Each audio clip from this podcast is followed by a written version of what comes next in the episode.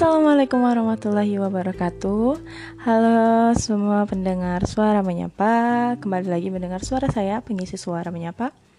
Apa kabarnya hari ini? Masih menjalankan rutinitas puasanya ya Di bulan Ramadan penuh berkah ini. Dan jangan lupa selalu memakai masker Cuci tangan Social distancing. Kita sama-sama melawan pandemi Ini uh, Pandemi COVID-19 ini. Semoga cepat berlalu dan situasi dan kondisi kembali ke sedia kala amin ya robbal alamin Oke, pada episode kali ini saya ingin mengajak teman-teman semua membahas mengenai hijrah. Wah, bagus ya temanya. Uh, saya yakin pasti setiap orang itu memiliki kisah hijrah yang berbeda-beda. Tentunya itu sangat bermakna bagi seseorang tersebut. Kalau dulu nih waktu kita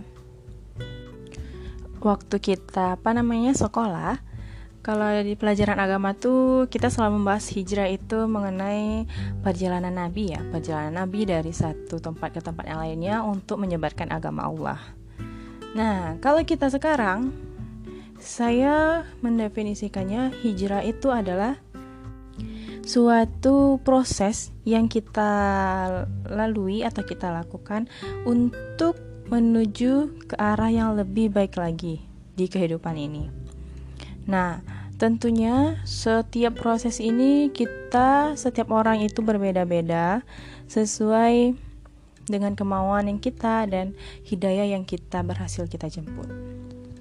Nah, di sini pada kali ini, saya mau berbagi kisah hijrah saya. Siapa tahu bisa memberikan manfaat untuk pendengar suara menyapa ataupun dengan mendengar ini ada yang hijrah gitu. Amin. Saya doain. Uh, kalau dibilang sih saya belum hijrah-hijrah sekali, tapi insya Allah lebih baik lebih baik dari sebelumnya gitu ya. Kalau bicara tentang cerita hijrah, ini mungkin sangat selalu, selalu ya, selalu teringat di pikiran saya gimana proses hijrah saya. Oke, tanpa panjang lebar, cerita hijrah saya, saya itu mulai hijrah atau mengenakan hijab itu ketika SMA, tepatnya kelas 2 SMA. Saya ingat sekali tanggal 27 Juli tahun 2016. 2016, betul ya? 16. Nah, ceritanya bagaimana? Sebenarnya dari dulu emang udah mau ada niatan pakai kerudung ya, pakai hijab. Nah, karena kalau di daerah saya itu nggak ada peraturan uh, wanita harus menggunakan hijab seperti kayak di daerah Aceh ataupun di Sumatera Barat dan daerah lainnya. Yang gue tahu cuma Aceh sama Sumatera Barat ya yang uh, wajib menggunakan hijab untuk wanita, bukan laki-laki ya. nah, karena di daerah saya nggak ada peraturan seperti itu, jadi di daerah sini bagi yang mau pakai silakan, yang tidak juga silakan. Itu haknya masing-masing.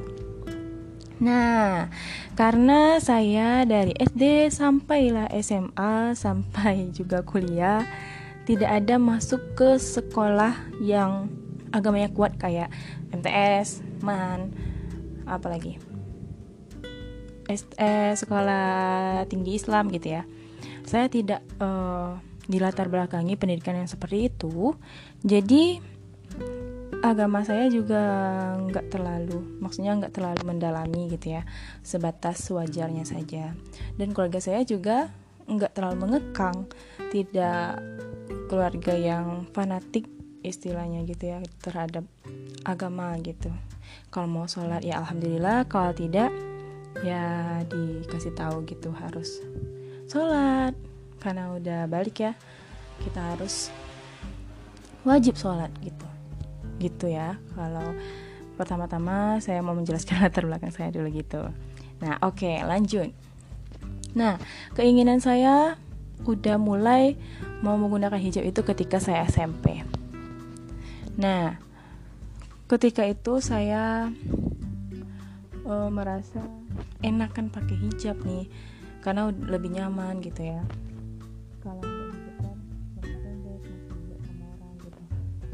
gitulah pokoknya pasti kalau yang perempuan pasti tahu ya nah kemudian ketika SMP itu saya masuk lokal unggul wah ternyata otak gue cerdas juga ya Oke, saya masuk ke lokal yang diunggulin. Kemudian ada peraturan nih, uh, ada satu hari dalam seminggu itu menggunakan hijab. Nah, hari itu adalah hari Senin. Jadi, uh, lokal kami itu menggunakan hijab setiap hari Senin. Dan kalau di sekolah kan setiap hari Jumat itu ada siraman rohani. Nah, berarti ada dua dua hari tuh menggunakan hijab, hari Senin dan Jumat. Tapi hari Jumat ini kadang olahraga kadang siraman rohani kan. Nah jadi yang selalu rutinnya setiap hari Senin menggunakan hijab. Nah di situ saya merasa nyaman gitu menggunakan hijab. Uh, kepala kita tertutup menggunakan pakaian yang tertutup ya gitu ya. Jadi nggak ada yang terlihat oleh lawan jenis ha gitu. Nah gitu aja. Tapi saya belum berani nih ngomong sama orang tua. Mau menggunakan hijab gitu ya. Ya itulah uh, apa namanya kekurangan saya. Saya ini penakut sekali orangnya. Betulan. Serius. Oke lanjut. Kemudian uh, setelah SMP berarti SMA oh, ya ada ya. Eh belebotan lagi nih. Setelah SMP berarti kita naik ke SMA nah ketika SMA uh, saya bertemu teman-teman yang alhamdulillah luar biasa baiknya ya kemudian ada beberapa teman saya yang kalau di SMA itu kan banyak ekstrakurikuler. Nah, ada beberapa teman saya itu yang mengikuti ekskul keagamaan tuh apa namanya sih? Uh, pokoknya uh, kayak remaja Islam, eh remaja Islam, remaja masjid gitu ya. Saya lupa nama ekskulnya apa. Pasti kalian ingat. Pasti kalian tahu apa maksud saya. Oke, okay? saya lupa namanya. Oke, okay, mereka mengikuti hal tersebut dan emang setelah saya sering sharing sama mereka mereka itu emang udah dari dulu uh, istilahnya ber, mereka berhijab panjang gitu ya yang sesuai syariat gitu Nah, saya sering bertukar pikiran sama mereka gitu, bercerita dan terus mereka sering bertanya kepada saya gitu ya, share kapan hijrah nih, kapan pakai hijab, enak loh, lebih cantik kamu menggunakan hijab. Itu pertama itu masih nggak ada saya tanggepin sih cuman merasa itu kayak main-main gitu aja kan kita teman gitu. Terus saya bilang ya nantilah doain aja. Nah terus pokoknya sering sharing gitu. Nah ada suatu ketika ketika lagi jam kosong saya ingin kali uh, kelas kami itu di pojok gitu ya. Jadi uh, lumayan uh, sepi gitu. Maksudnya jauh dari ruangan kelas yang lain jadi nggak bising. Nah gitu. Jadi gue nggak populer waktu SMA sosok populer lagi. Nah oke. Okay. balik lagi uh, waktu jam kosong itu uh, saya dan beberapa teman duduk di depan kelas. Nah ketika itu tiba-tiba nih teman gue si X lah ya atau si Mawar kita sebut. Nah dia tiba-tiba datang gitu ikut nyembrung gitu ya ikut ngobrol bareng-bareng. Nah kemudian tinggallah saya sama si dia nih teman saya yang si mawar ini. Dia benar-benar berjasa bagi saya karena kata-katanya membuat hati saya tersentuh gitu sampai terngiang-ngiang sampai sekarang kata-katanya. Dan dia berkata e, share kenapa enggak berhijab? Yuk berhijab lebih cantik loh pakai hijab dia bilang gitu. Terus saya bilang ah, nantilah hidayah belum dapat. Saya main-main kan terlontar gitu dari mulut saya.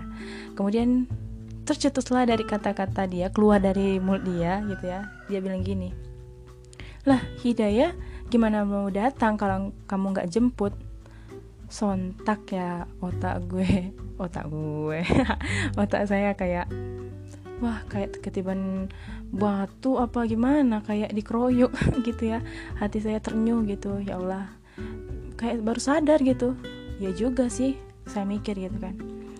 Terus saya bilang sama dia ya juga sih gitu. Terus dia bilang lagi ya dijemput lagi hidayahnya. Kalau mau hijrah hijrah itu lebih baik lebih cepat lebih baik itu ya. Karena itu suatu hal yang wajib bagi seorang wanita menggunakan hijab dia bilang gitu lebih cantik loh menggunakan hijab. Selalu gitu ya. Untuk memikatnya gitu. Maksudnya uh, maksud memikat tuh dia mau ngajak gitu biar kita terpikat untuk menggunakan hijab. Bagus juga dakwanya kan? Nah setelah itu barulah diri saya terpikir-pikir terus nih tentang hijab. Wah gimana nih? Semakin hari semakin dunia ini tua belum juga berhijab. Ya Allah nanti kalau gue meninggal gue lagi. Ya Allah saya kalau saya meninggal nanti kalau belum berhijab berhijabnya nanti cuma ketika dikafanin dong. Terus tuh terkiang tuh di otak. Kayak mana nih Allah? Beri saya petunjuk ya Allah beri saya hidayah. Selalu saya berdoa seperti itu pada Allah. Terus gimana selanjutnya? Jeng jeng jeng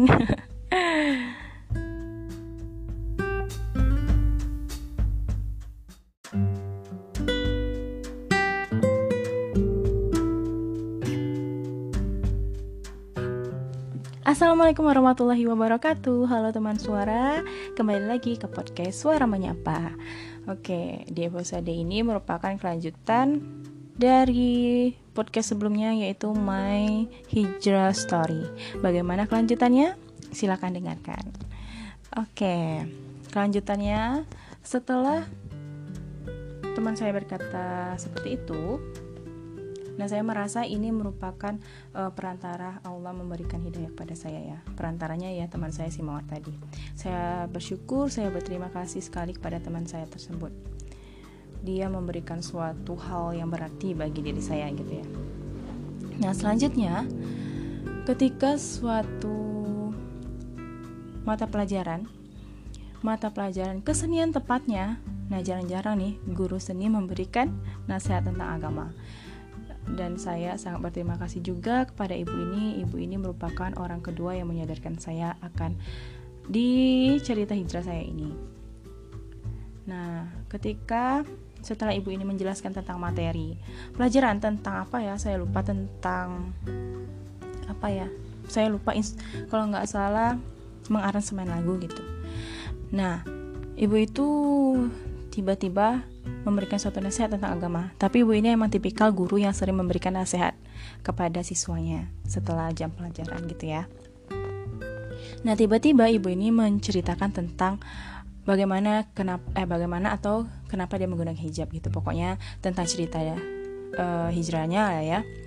Dan dia ada satu kata kalimat lah ya, karena ini lumayan panjang yang dia lontarkan dari mulutnya yang membuat hati saya teriris dan berpikir kok saya kudet kali ya nggak tahu informasi ini?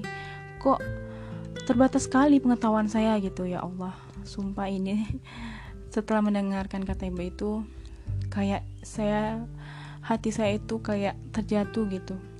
Betapa kekurangan informasi sekali diri ini gitu ya Nah, ibu tuh berkata seperti apa? Ibu itu menase menasehati.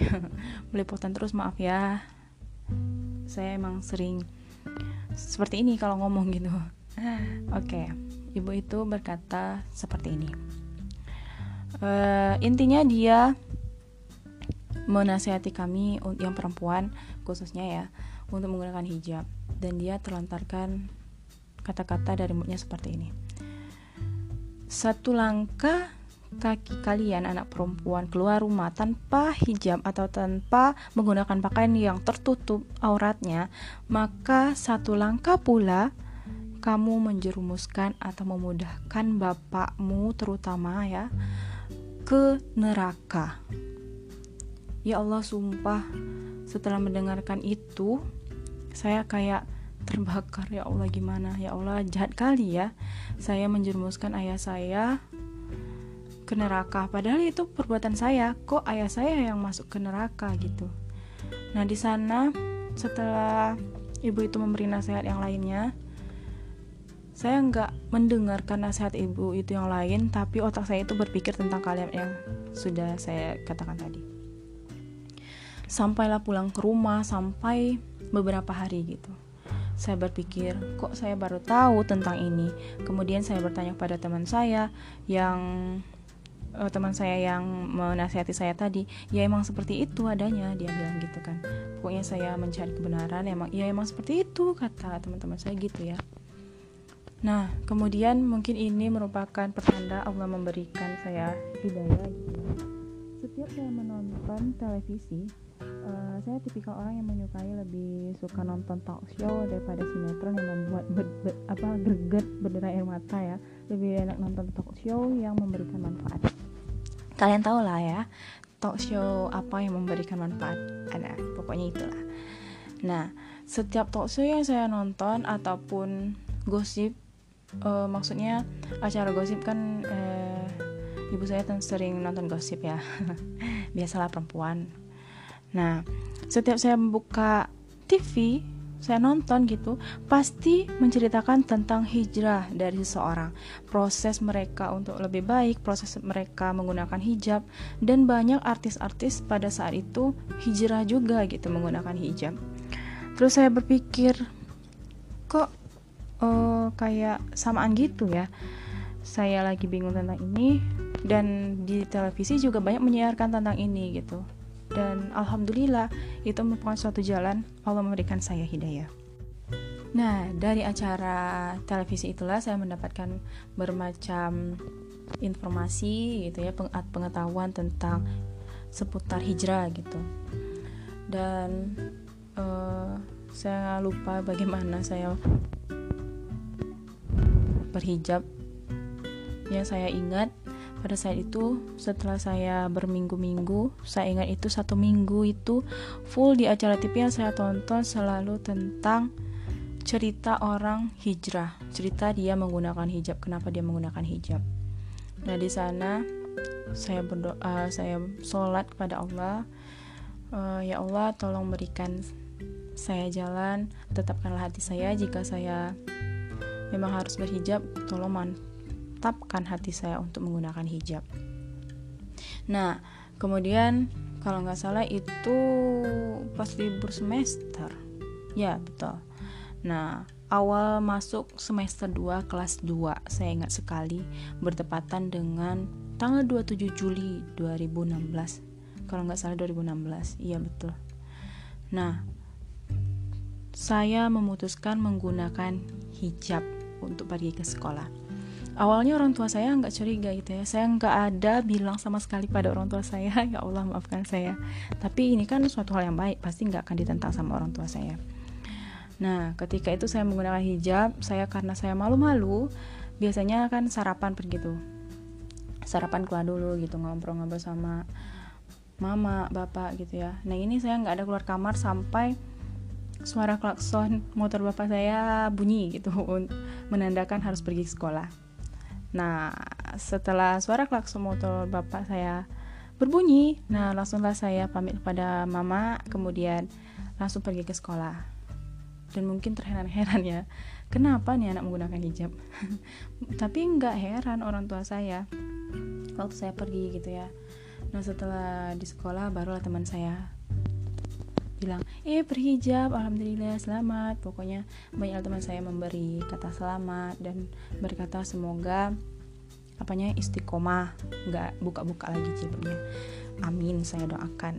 Amin saya mohon doanya maksudnya gitu ya. Oke. Kemudian tahu nggak tanggal 27 Juli itu bertepatan dengan hari ulang tua saya ulang tahun ibu saya. Mama. Ibu. Mama ya saya manggil ibu itu mama. Nah mama saya ulang tahun tanggal itu dan saya berdoa pada Allah ya Allah saya tidak pernah memberi kado pada mama saya gitu ya. Karena saya tipikal anak yang pemalu saya udah bilang tadi ya saya penakut saya pemalu sekali kalau di dalam rumah gitu ya. Kalau sama teman-teman ya gitulah. Teman-teman saya tahu gimana saya Oke, saya bilang sama Allah, ya Allah, semoga dengan saya berhijab yang bertepatan dengan hari ulang tahun ibu saya, mama, gitu ya, ibu atau mama lah ya pokoknya. Semoga ini merupakan kado yang terindah yang saya bisa berikan untuk orang tua saya, saya bilang gitu. Karena saya berpikir saya nggak mau menjerumuskan orang tua saya ke neraka, karena itu perbuatan saya yang lakukan. Kenapa harus dilimpahkan pada mereka? Tapi ya emang seperti itu. Karena kalau orang tua salah mendidik anaknya ya orang tua itu yang masuk ke neraka. Dan sumpah itu membuat saya sedih gitu ya. Siapa ada si, ad, siapa yang mau ada anak yang mau menjerumuskan orang tuanya ke neraka. Kan nggak ada gitu ya. Aduh saya mohon maaf sekali teman-teman karena banyak kata-kata dari mulut saya itu yang belepotan sekali. Karena saya Sumpah ini saya memilih-milih sekali katanya kata-katanya. Karena saya takut salah menyampaikan. Dan saya maaf sekali kalau kata-katanya banyak belepotan sekali lagi. Tolong dimaafkan. Oke? Okay? saya tahu kalian semuanya pemaaf. Oke okay, lanjut. Nah setelah saya pulang sekolah nah barulah. Itu juga bertepatan dengan kakak perempuan saya atau Ayu ya kalau orang sini bilang kakak perempuan Ayu saya Yudisium. Nah pas kan? Foto sama dia gitu ya saya menggunakan hijab. Dan di sana uh, mama bilang kamu berhijab? Iya mau berhijab. Doakan ya. Saya bilang gitu. Alhamdulillah anak mama udah sadar. Gitu saya senang sekali nggak ada yang menentangkan saya menggunakan hijab gitu.